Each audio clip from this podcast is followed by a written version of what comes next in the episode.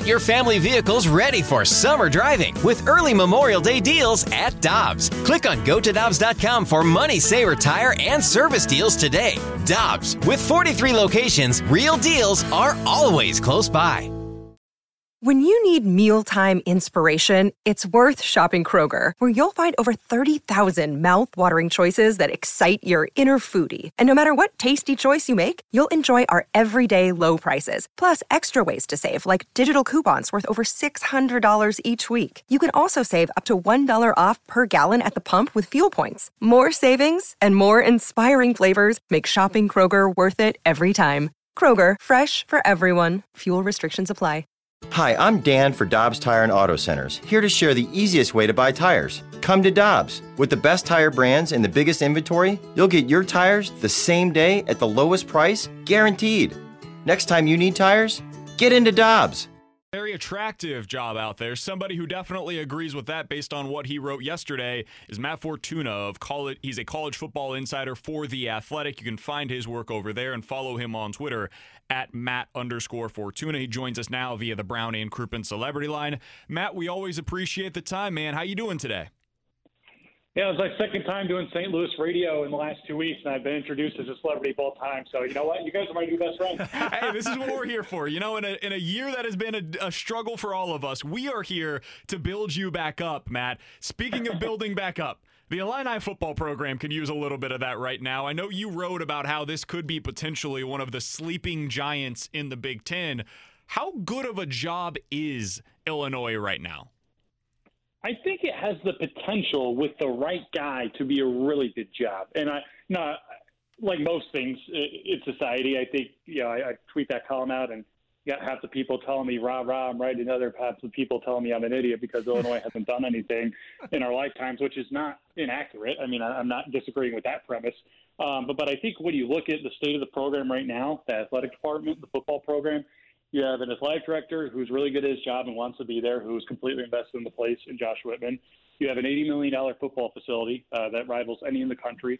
Uh, and, and you have a program that, I mean, look, they weren't great under Lovie Smith. That's why he got fired. But they're in position, maybe not short term, but long term, I think, to, to, to, succeed in the Big Ten West. Um, I think when you look around the country right now, um, you're going to tell me Iowa State or Minnesota has things that Illinois doesn't?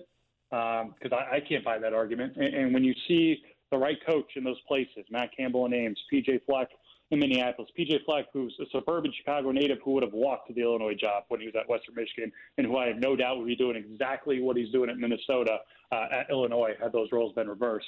Um, I, I think this is a place you can definitely win big. Maybe not at the level of Ohio State or, or, national championship day, but I see no reason why you can't compete uh, to be one of the best teams in the Big Ten West every year. Matt, it was a really interesting piece reading through this and, and finding out the mishaps of Lovie Smith and his and his crew when it came to recruiting uh, for Illinois. So I'm just curious from your perspective, what happened there? Because you know, Lovie Smith, an NFL name that you you, you would think brings in plenty of recruits, it, it just never clicked for Illinois and for Lovie.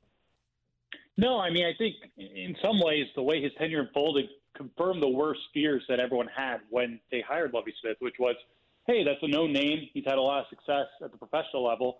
He has a coach at college since 1995 or 1996. Like, what's like people grossly underestimate, I think, those who aren't in college football, um, just how much work needs to be done on days other than Saturdays, and frankly, on days in the off season, building your program up and recruiting talent. And what ended up happening, for the most part, with Lovie Smith was the transfer portal became his new best friend, and he treated this thing like it was free agency in the NFL. Which, look, the portal exists for a reason. There have been plenty of successful stories throughout the country and at many programs uh, of programs finding the next big thing through the portal and getting kids who are unhappy elsewhere to perform high for them.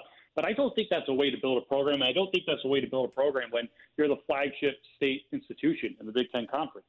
Um, I, I, just think that the lack of attention to uh, whether you want to call it a football hotbed or not, a, a place teeming with talent in Chicago and the greater you know, region uh, came back to bite them. I mean, their last signing class in 2020 did not have a single in-state player. I don't know how that's even possible um, when, when, you're the only Big Ten public school in, in Illinois. Uh, so I, I, just think the recruiting and particularly the relationships with the high school coaches and prospects in the area is going to be order number one for whoever the new coach is, because I, I think there are a lot of people in the state who want to get behind this program. They've just never been given a reason to anytime lately. Matt Fortuna of The Athletic joining us here on 101 ESPN. Matt, if you were, if I put you into Josh Whitman's shoes right now and you're in charge of hiring the next coach at the University of Illinois, what is the profile that you're looking for? Are you going with the young guy that has all of the upside, the bright offensive mind? That, as, as a Mizzou guy myself, that was basically what I heard from start to finish for their um, coaching hire last time around. They wanted somebody that had head coaching experience that was going to be an offensive mind. What would you be looking for in terms of the profile if you were in charge of finding the next Illinois coach? I think you need a guy with strong local ties, and, and I say that because – you need someone who's going to excite the area, who's going to know the area, and who's going to put butts in the seats, especially when fans are hopefully welcome back next time they take the field at, Memorial Stadium, and, and play exciting football and get the state behind this program. I mean, it's a great school. It's a top 15 public institution in the country.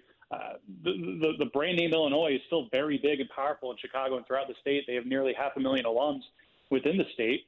It's a really good school, and they have facilities. I, I think the only thing that's missing is – a reason to attend football games on Saturdays and they get excited every week. We saw that with basketball, and we're seeing it turn around now with basketball behind Brad Underwood, who was a great hire from Oklahoma State, and behind Ayo Dosunmu, who's a great player who also happens to be from Chicago. So there's definitely a local tie there. But but more, I think the difference between football and basketball in the state is uh, everyone knows Chicago is one of the best, if not the best, basketball city in the country when it comes to high school sports. Not every kid who grows up in Chicago playing basketball wants to go to Illinois. I mean, plenty do, but when you have Coach Cal, when you have Coach K, when you have people from all over the country uh, coming in, picking you up one and done, and putting you in the NBA, there are plenty more attractive uh, destinations out there, and there's not that local tie when you're a one and done player, the way there is for football when you're a three or four year player, and you can restore pride in your state institution. And I think I think that exists below the surface in the state. I really do. Some people may call me an optimist or idealist for saying that, but um, I truly believe that. I know plenty of high school coaches uh, in the state who are dying for a reason to to send their kids to Illinois who've never even had a conversation with Lovie Smith.